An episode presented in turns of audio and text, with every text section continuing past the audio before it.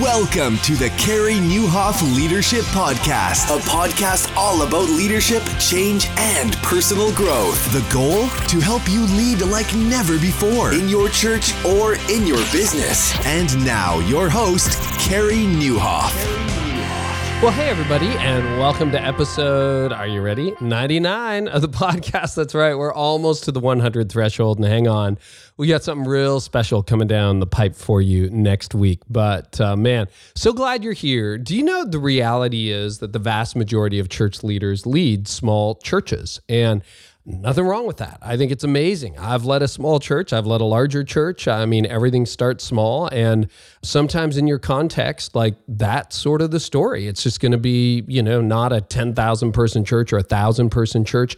And I know that actually the majority of listeners to this podcast lead in that context. And that's why in everything we do, we try to make sure it's applicable across the boards. Uh, I know there's a lot of business leaders, there's some mega church leaders who listen, and large church leaders, and lots and lots of small church leaders. And today, my guests, Jeff Keady and Jonny Craig, some of you may know them from their 200 Churches brand. I mean, they do a website, they do a podcast. I've been a guest on their podcast before, and they specialize in helping leaders of churches that have less than 200 people in attendance. And they do a fantastic job at what they do.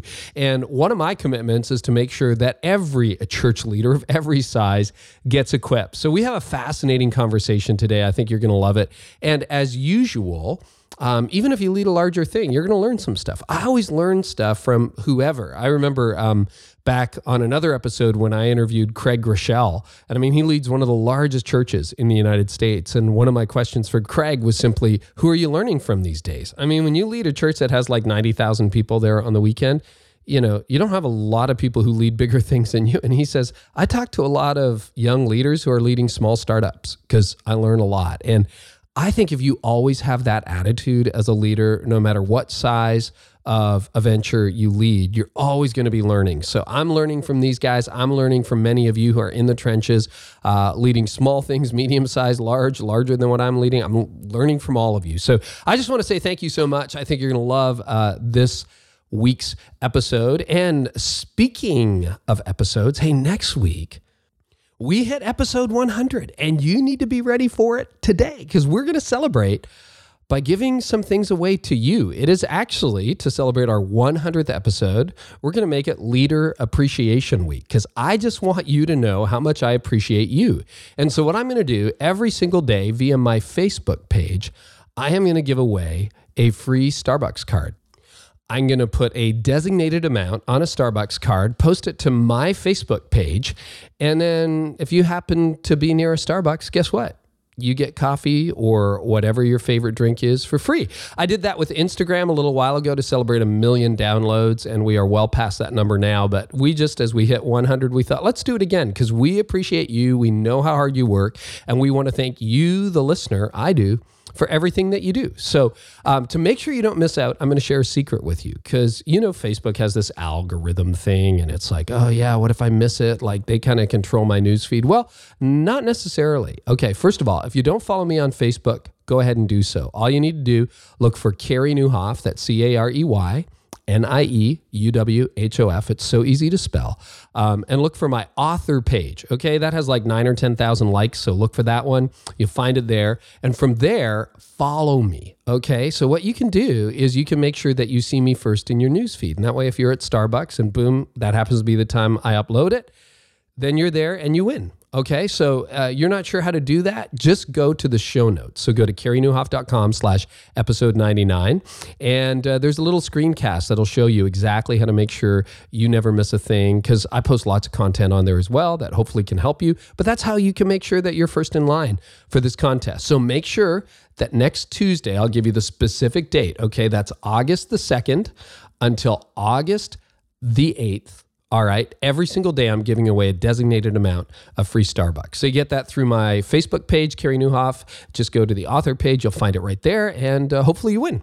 Also, really want to thank everybody who sort of jumps over beyond the podcast to my blog and who reads it. Uh, last year, over 2 million leaders uh, read some of the writings. I do a lot more than just do this podcast. I also blog and usually a couple of fresh posts on a regular basis. So last year, 2 million, over 2 million leaders uh, read the blog. And that's a real privilege to have. And if you haven't jumped over there, make sure you do it and join the growing list of people who subscribe to my blog via email. We've got new ways set up to make sure that you never miss a post. If you head on over to careynieuwhof.com, uh, you'll see a little sign up bar. Make sure you sign up for the weekly or the daily digest. That is brought to you by Enjoy Stewardship Solutions. They're going to make sure that you never miss a post. And hey, if you haven't registered for the Orange Tour this fall, what's up with that? you need to get on that right now. And uh, they are bringing you this podcast this week. And uh, I'm going to have so much fun in different cities, starting out in Atlanta, then I'm in California, I'm in places like Memphis this year.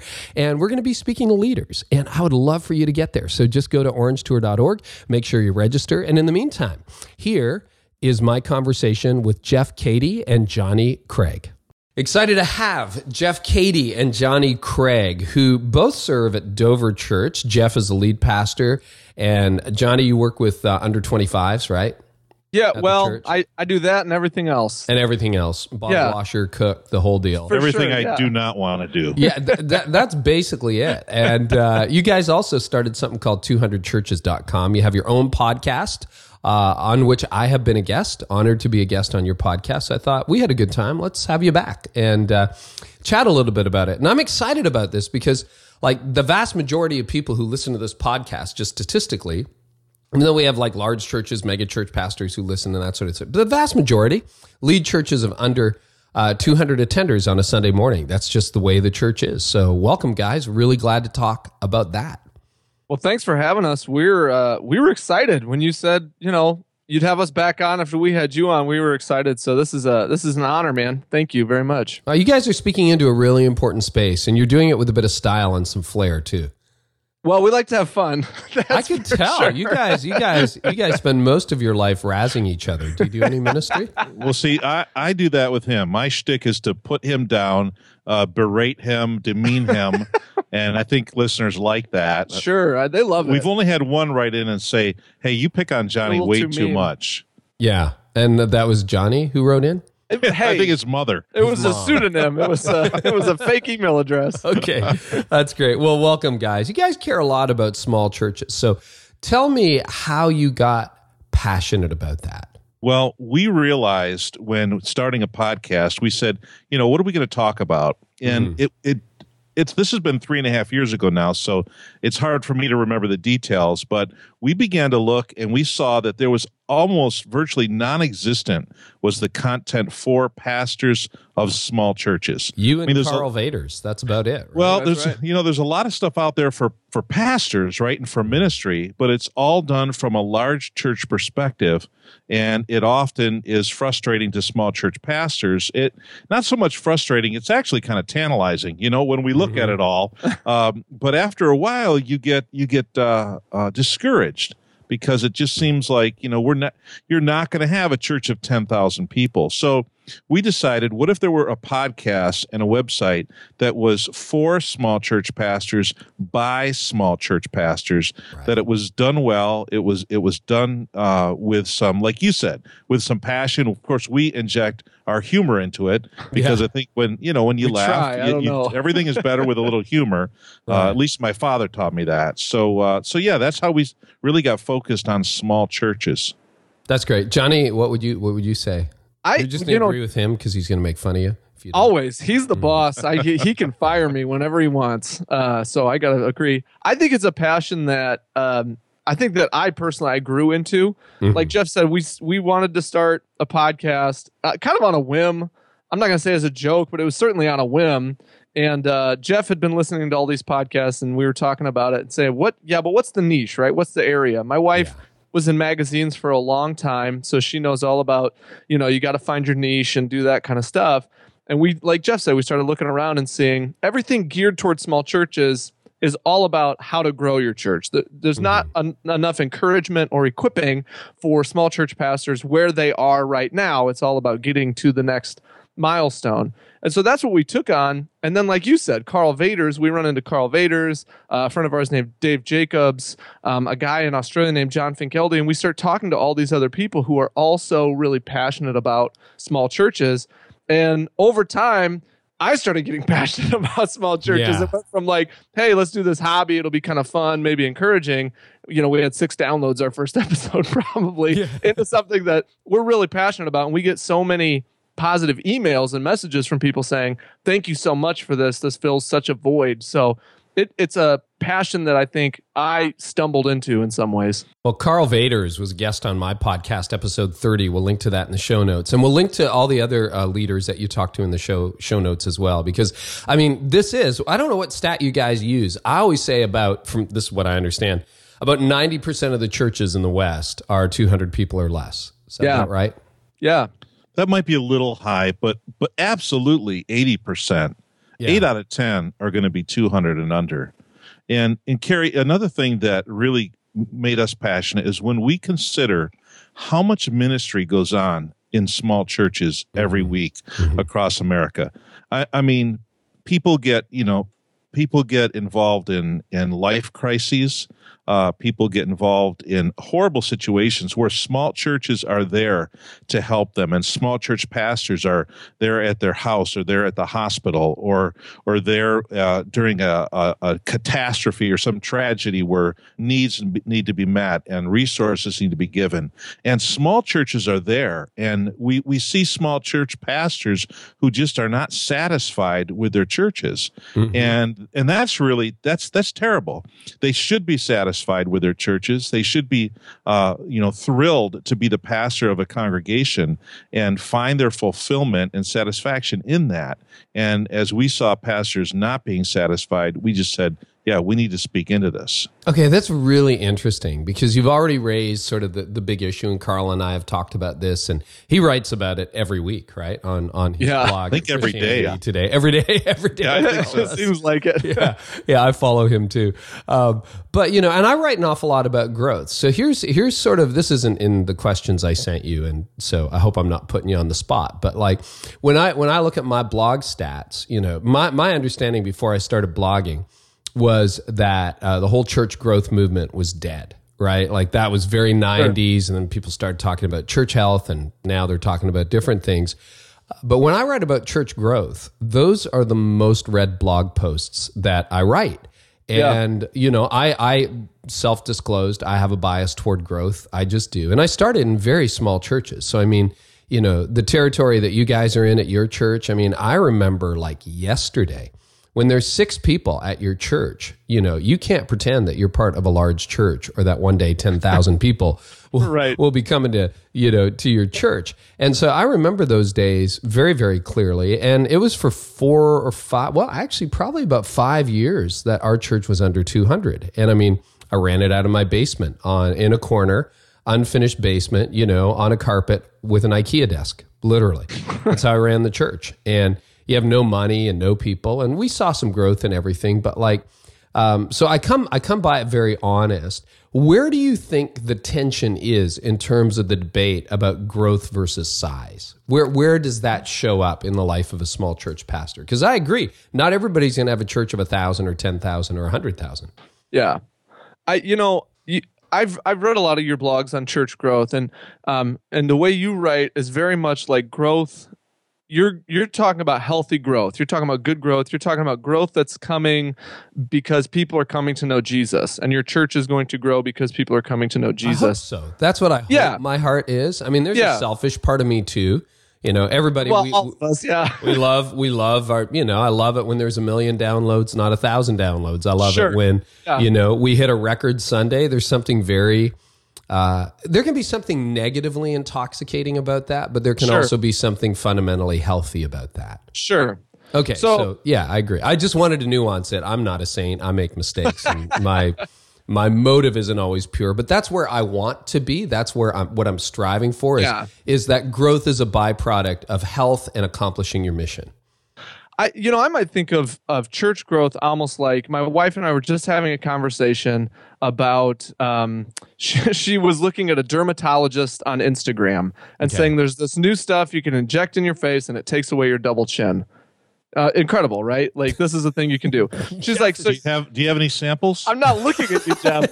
He looked at you with, with some really interesting expressions there, Jeff. so she said, you know, you get this, you get Botox, then you go get professional air, you know, airbrushed on makeup, right, for a Yeah. for a magazine shoot. Then you get done, and they Photoshop the cover. So you've been the best cameras, the best lighting, the best makeup, the best dermatology, and then on top of it, they Photoshop it. Then they sell it, and then they say, well, look, women, this is what you should look like, right? I mean, this is what Yeah. magazines do So when pastors want to grow like women want to look like other women in magazines that's bad right? Yeah. that, that's just this aspirational i want a big church.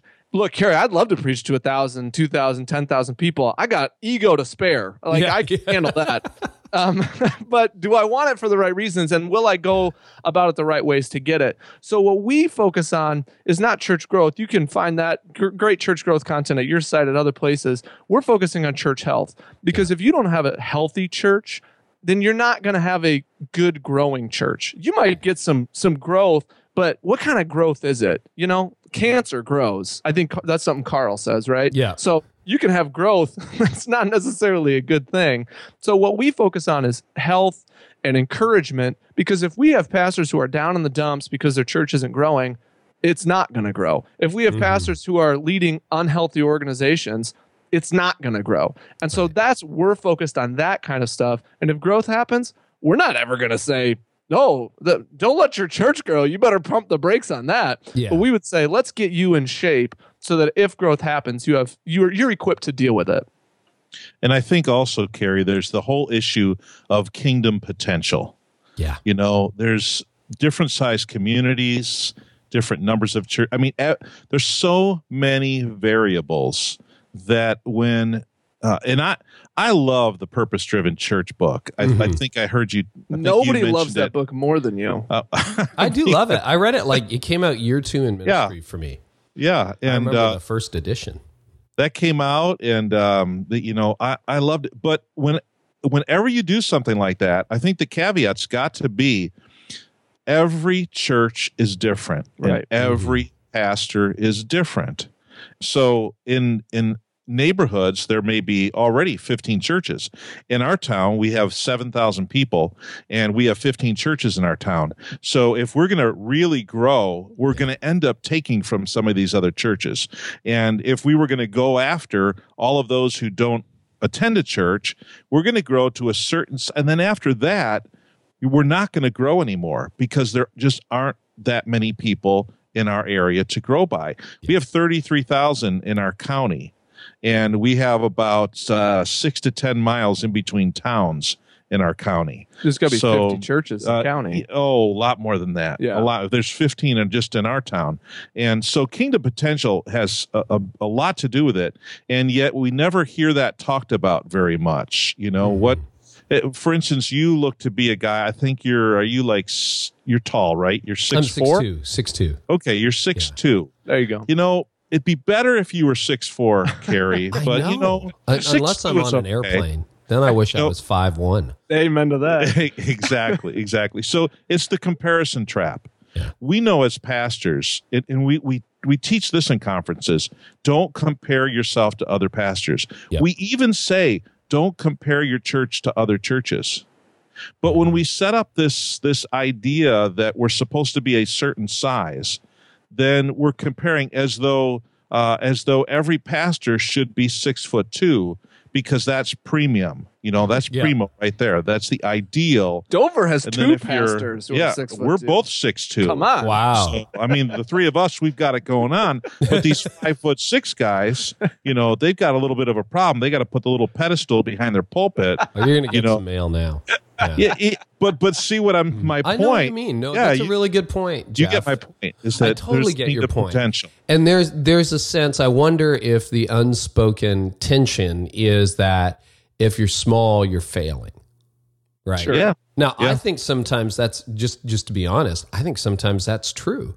But just because you're small doesn't mean you're failing, and just because you're large doesn't mean you're actually succeeding. Right. You can you can you can create a large church uh, under all kinds of bad pretenses, but you hear it the other two. I mean, if you lead a larger church, I mean, you know, our church isn't gigantic, but it's like twelve hundred is sort of the average attendance this week in two lo- or this year in two locations. Plus, we have our online thing, and like people, people can be very suspicious. They can say, "Well, what? Where have you sold out? Are you actually preaching the gospel?" Right. So, I mean, it's just human nature, right? It's that whole, and I think the height analogy is really, really good. It's that comparison trap. That's one of my all-time favorite Andy Stanley series is Comparison Trap, where hmm. he talks about. Uh, I think it's one of his bottom lines. I'm going to mangle this. Sorry, Andy, if you're listening. Is, is this? It's uh, it's give thanks for what God has given others, leverage what God has given you. And I think that's Yeah. so true. Yeah. Rather than going, well, why, you know, why is that guy? Why has he got a large church or why did it happen to him? Give thanks for what God has given to others. Leverage what he has given you. So he gave me eight, you know, six people. I preached it down to two, you know, and how do I leverage that? How do I leverage that? How do I leverage, you know, we had old buildings the whole day. How do we leverage that so we can accomplish our mission together? Uh, That was tremendously freeing. When when Andy preached that, I think Sandra, his wife, has has uh, turned that into a book. Some of those ideas into a book. The comparison trap. Link again to that in the show notes. Like that was liberating for me because jealousy is a horrible emotion and it just twists so much. Yeah, for sure. Okay. Well, uh, let me ask you. You guys talk to a lot of small church leaders. You're networked. You hear from them online. You meet them in person. I mean, as as do I to a large extent. But I want to know what you think because this is your focus. What are some common struggles you hear about again and again with small church pastors?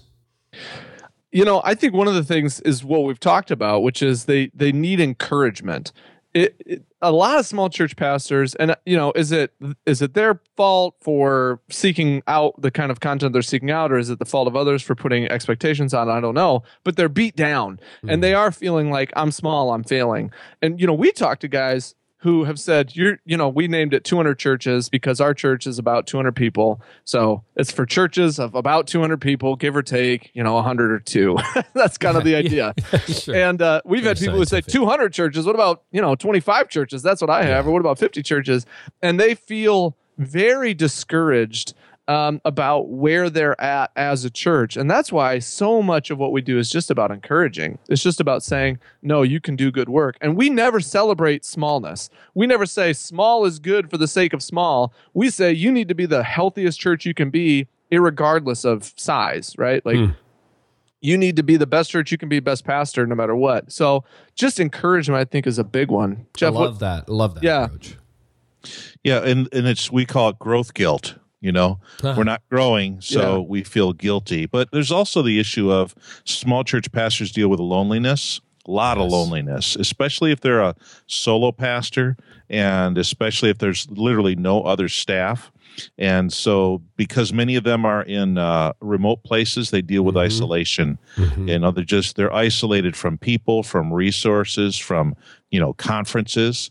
Uh, because they're a small church, they may not have a large enough budget to send them somewhere, Yes. and uh, so they Very deal true. with that. And and then beyond that, they deal with uh, the whole challenge of recruiting and equipping and managing volunteers. Mm. Um, you know, they they are the volunteer in their church, and Right. and every Yeah. everybody else is the volunteer. You know, receiving the services of the volunteer. And so the, the, those are the things that we see small church pastors dealing with. I can see that, you know, even in some of the conferences I've run or helped with, you know, sometimes it's a good gut reality check to the speakers. It's like, you know, when you say staff, just remember seven or eight out of 10 leaders here are like, no, I'm the staff. When you say social media team, it's like, I'm the social media team. When you say, Yeah. Hey, you know, in your travel budget, it's like, no, my travel budget is also my personal grocery budget. So, right. right. Exactly. It's like it's good to remember that, and I do. I mean, when I made the least amount of money in ministry, which was in those first few years, and obviously as your church grows, you know, and you get a little bit older, you can do a little bit better. But like, we had no money for staff development or anything. That literally was okay. How are we going to cut back on our grocery budget?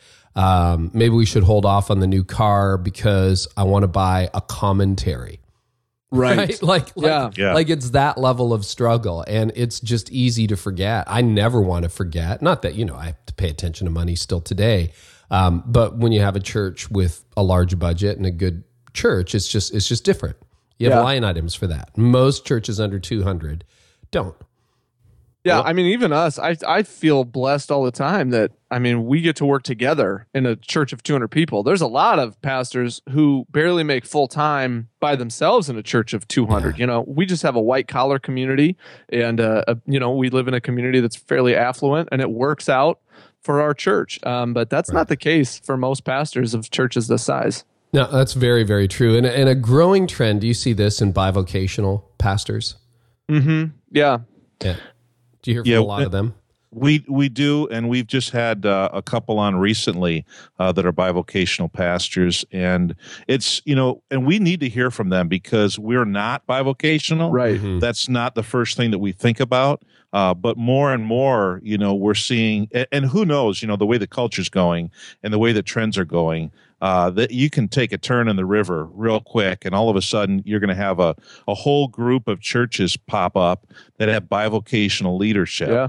and and churches that even may get to the point where they do have the resources to pay a full-time pastor but they'd rather put those resources either into community community development or into missions work and keep the staff lean and mean and decide to use their money for things other than staff staffing and other than building and I think we see that the millennial uh, generation is thinking a lot more about service and giving and making a difference in the world than they are thinking about building buildings and developing bit large staff teams. So you got a couple of episodes of your podcast. Can can I link to those in our show notes? Because Yeah. I hear from bivocational pastors all the time who are like, "Hey, we need more on that." So we'll just we'll just link to those episodes Yep. in the show. Yep, notes. we'll Yeah. do that. Okay, great. We can do that. Okay, those are that's a that's a good survey of issues. What is your theory? I have one, uh, but but this is your time. Uh, what is your theory on why most churches never break 200 in attendance? Uh, Jeff is looking at me. Well, well I, let, let me jump in on that then right at the beginning. I think simply because their kingdom potential is less than 200.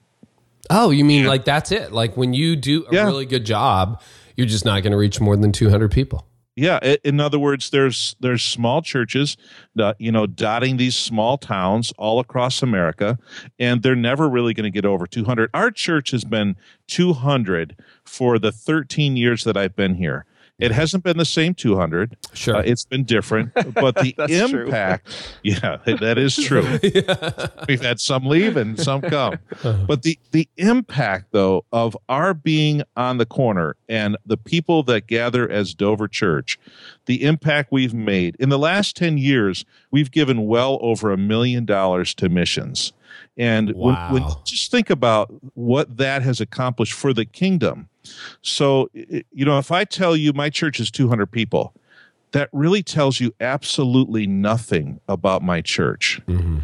But when I say, here are the things that we're involved in in the community, here are the things that we're involved in globally, here are the ways that we are equipping uh, interns that we get from the local college, and here are uh, here's a list of all of the college students that we've worked with over the last ten years. We've equipped them, we've built into their lives, we've helped to mature and grow them, and we've sent them out.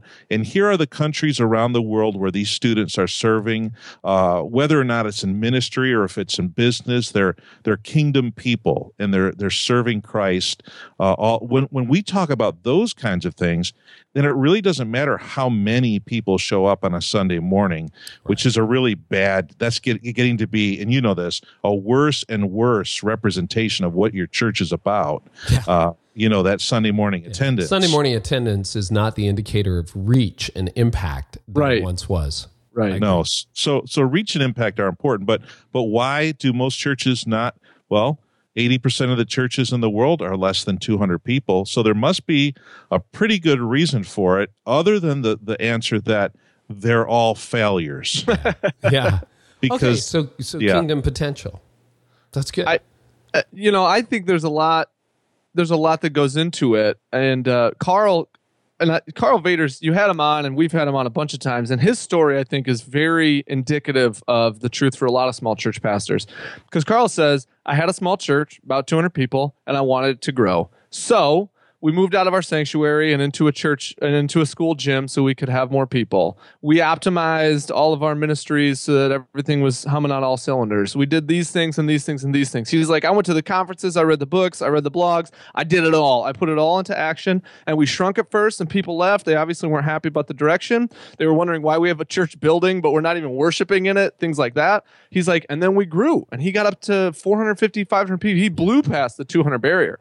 And then he said, he was completely miserable. Yeah. He was com- he hated his life. It was like he felt completely burned out. He didn't want to be a pastor anymore. He was sick of it. He was done. And I think that's that's really the truth is we're not I'm not equipped to do the types of things that Bill Hybels does. I mean, he just has so many skills that I don't have, uh, and so much, um, you know, that that Type A drive stuff that I don't have, and we're just different people. And so, could I work outside of myself and try to do all this administrative stuff that I would need to do and become a rancher, not a shepherd, or you know, however Rick Warren says it, and do all the church growth strategies? Could we do some of that and maybe see some success? Probably, probably. I mean, mm-hmm. probably. we Amen, amen, Jonny. Now let's. I'm going to be expecting a little bit more I would, of that. qu- I would quit my job. I would be completely miserable doing that. And so, that, you know, I think the the kingdom of God needs big churches, mega churches, and needs small churches. You know, on the ground churches. It needs healthy churches. And I don't want to keep banging that drum, but Yeah. I'm not. You know, you're a higher capacity leader than I'll ever hope to be, Carey, and that's great. And I do want to applaud and thank God for your skills that I don't necessarily have. You know, but what I do, I, I hope that I do well, and I want to continue to refine those strengths so that I can be the best pastor. But my church probably never, unless I can hire some great administrative staff down the line somewhere. Yeah. I can't imagine my church, you know, getting too big. But like maximizing, I, I think there's a good point. There is a gifting, and you know, I've I've got numerous theories. So let me let me test a couple of things out on you. Like w- one of the one of the things is um, shepherd types versus entrepreneur types. I think Sure. if you really enjoy the visitation, if you really enjoy the pastoral care, and I don't in particular, but there are people who really do. I would rather be in a meeting than at a hospital bed. I would rather Sure. be writing something than you know going to some family function of Where would who Je- Where would church. Jesus rather be, Carey? Oh, Huh? Yeah, Where would do that, Jesus rather be? probably not where I am, to be honest with you, Jeff.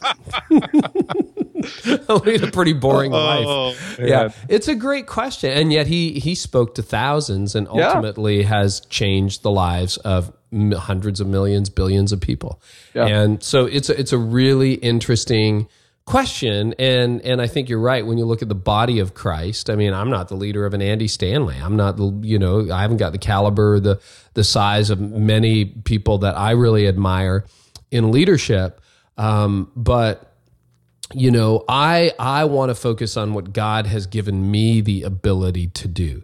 Yeah. but let, us go to pastoral care for a moment. You know do you do you think that um, pastoral care can sometimes be a reason why a church wouldn't scale? And i'm speaking pr- primarily to the people who would want their church to grow at this point who would say yeah we, we maybe we haven't reached i love that kingdom potential right? So maybe we're 50 people, but we would love to reach 100 people in our community or 150 people in our community.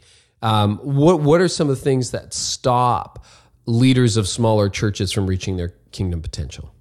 See, you talk about pastoral care, and that would be more my bent, right? Okay. I'm not as much a, the administrator. I, I'm more like Jesus, you know, Oh, in, in that way.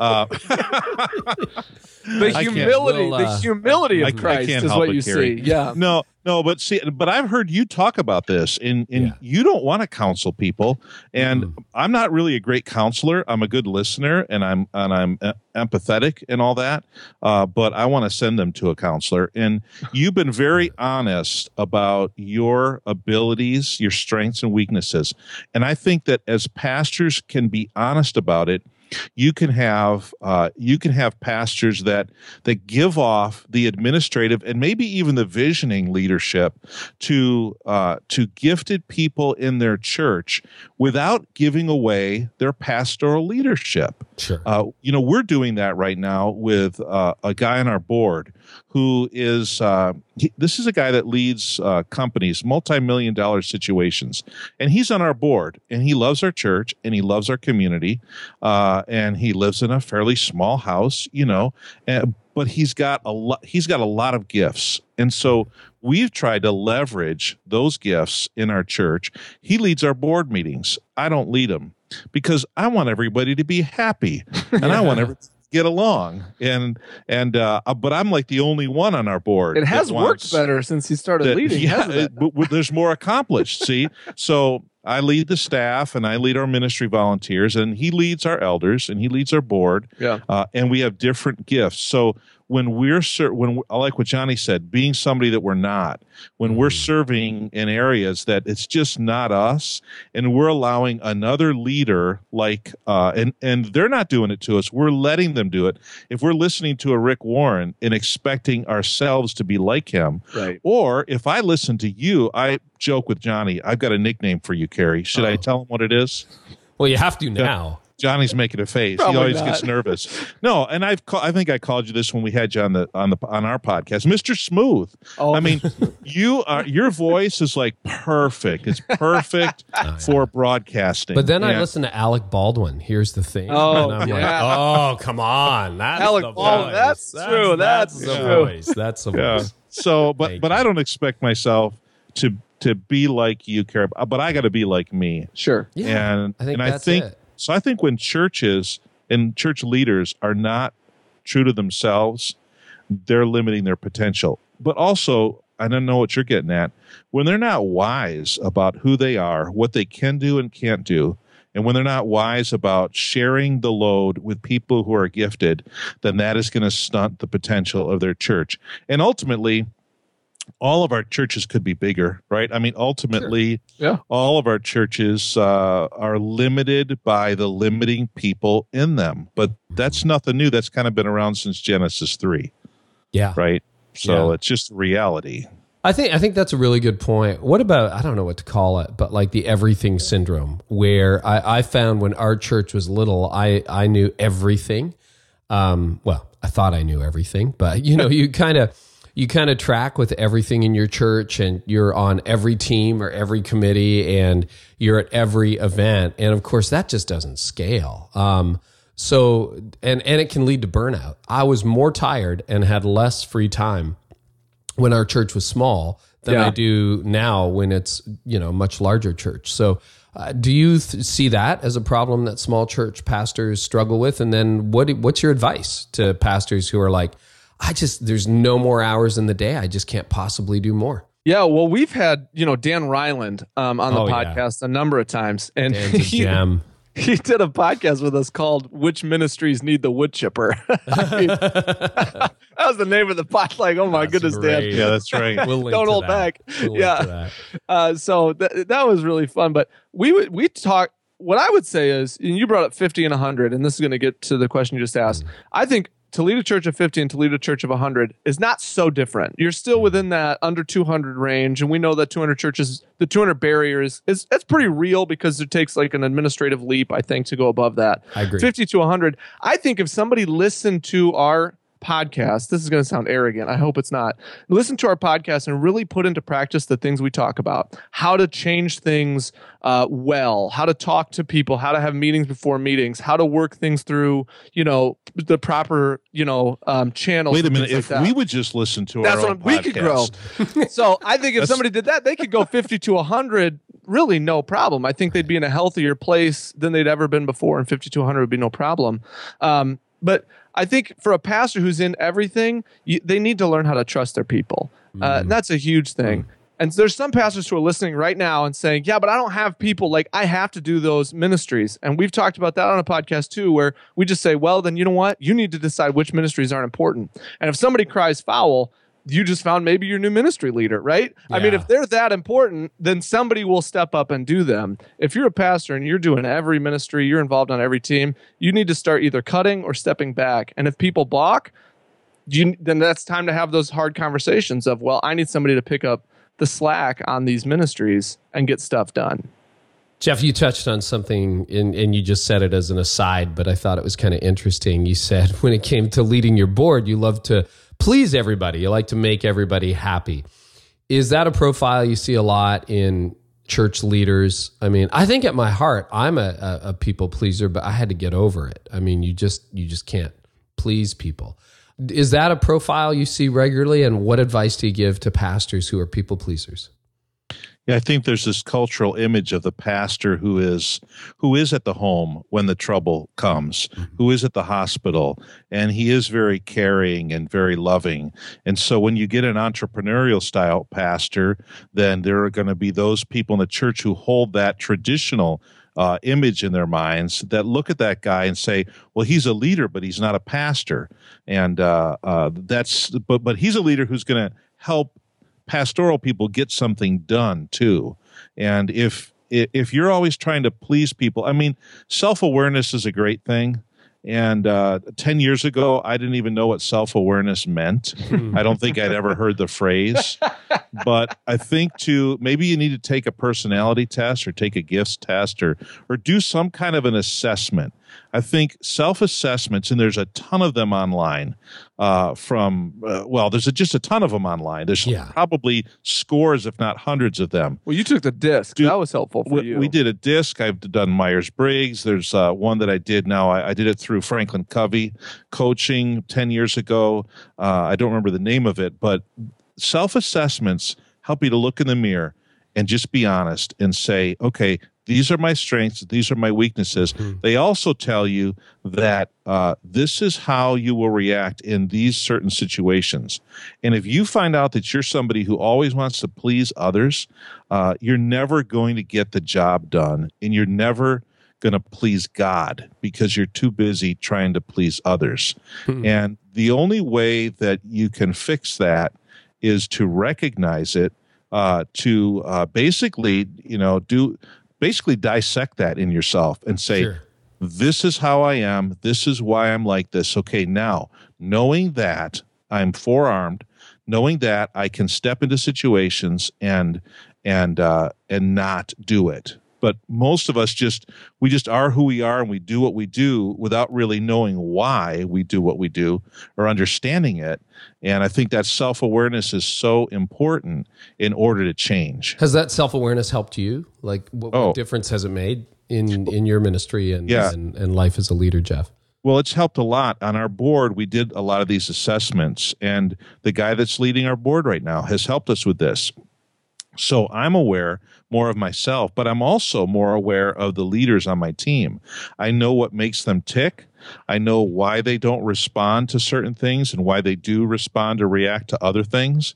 And now there's let there's fewer misunderstandings, there's fewer unmet expectations because I don't have those expectations on this board member anymore because hmm. I know he's not wired like that.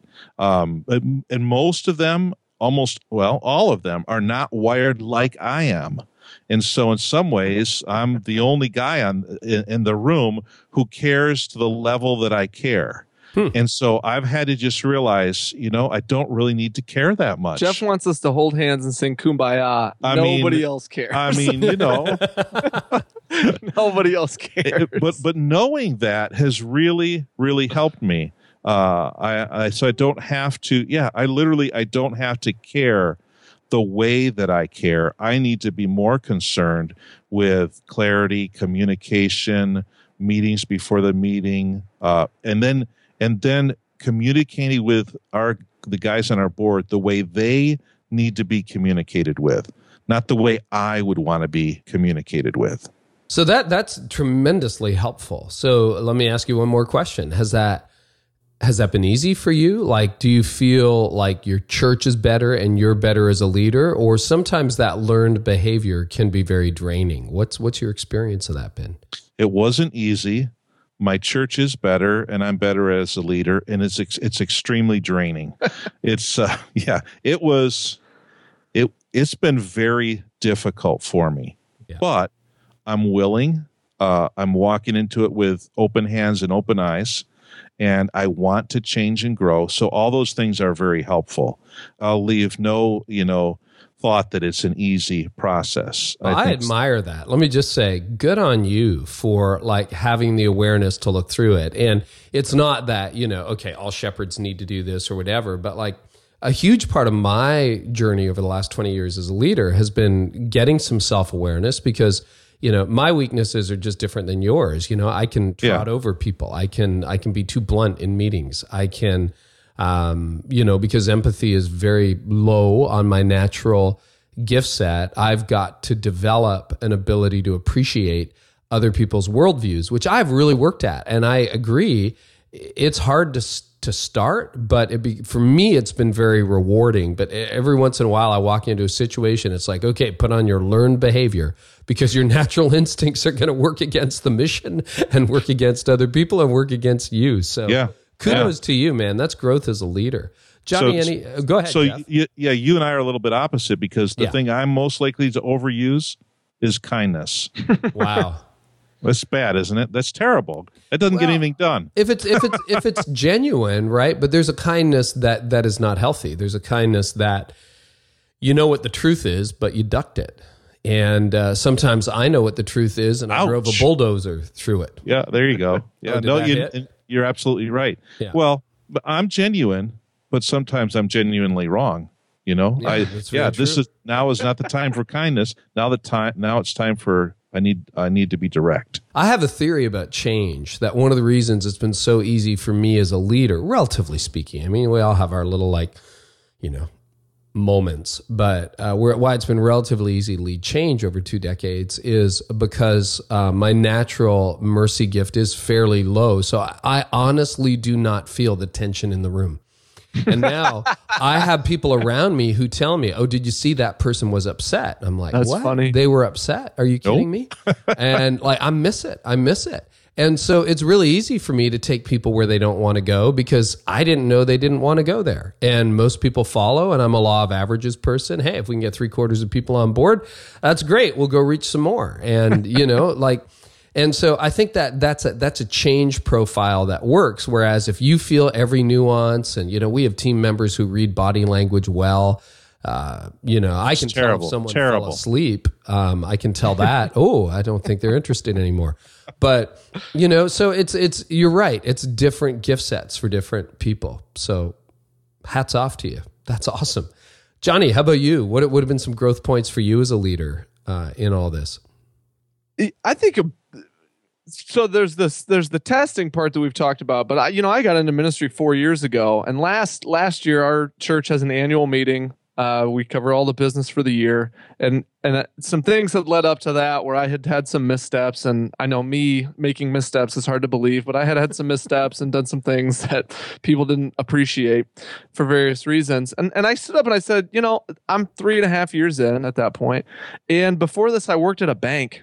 I mean, I hmm. counted money. That's what I did. And before that, I helped people with their, you know, mortgage documents. Like this is it. This is ground zero for my ministry life. And I don't know every, you know, I don't know everything. I barely know anything, and I'm try- trying to muddle through. And I just kind of apologized for for hurting people along the way. Um, and you know, the truth of the our church is people have been very generous and very patient with me. The, some people haven't, and they've left, and that's been okay. Um, but for the most part, the elders and the leadership has been very supportive. So for me, the growth over the past four years, a lot has just been having a mentor in Jeff. To he he's helped to he's like a restrictor plate on a NASCAR. You know what I'm saying? Okay. Not really, but I'm just nodding my head. Yeah. You're Canadian. Sorry. He prevents me from going as fast as I want to go, but in a good way. Uh, in a good way. I'm That's kind of a hard charger, and I will. I'll kind of run through people. I can tell how they feel. I just don't care, and so I'll just plow through them anyway. Uh, so it makes me worse than you, Carey. Actually, There you go. well, well, that was a younger me. That was a younger me for sure. Sure. So he's been great at having a mentor, and I think what he said about the the testing that he did, it's it's not just that we did all these tests as elders it's that somebody came in and walked us through what that meant and how that helped us work with each other. And that person is on the board and they're there every single month at these meetings talking us through every single moment saying hey your reaction right now how is it because of how you're wired versus how jeff is wired? Yeah. and we always need somebody else. We always need an external source. We don't have everything inside of us to make this thing work. We don't have everything inside of us to be great leaders. Even the greatest leaders had mentors. And uh, so for the past four years, just having Jeff, we've grown so much through the podcast, um, talking to leaders on the podcast and things like that. I feel like I got a, a, a master's course by creating this podcast. Yeah, yeah, yeah. I don't know anything, but I'm talking to all these people who do, and in the process, I'm learning. So that's been it's just been huge for me to be um, with Jeff for four years, his 13 years at this church, and 25 years overall of ministry experience, and he's really pouring into me so that so that I can avoid a lot of the mistakes probably a lot of people make before they're 30. I still made plenty, um, but but an outside external source any young pastor listening i would say find find a mentor you can't do it by yourself at all Yeah. yeah And you know, it's interesting. You mentioned isolation at the beginning, and I, I remember that. I mean, I came from law into ministry, and I just remember that first year. I kept people asking me, "How's the transfer been?" It's like, I really, I really miss the firm.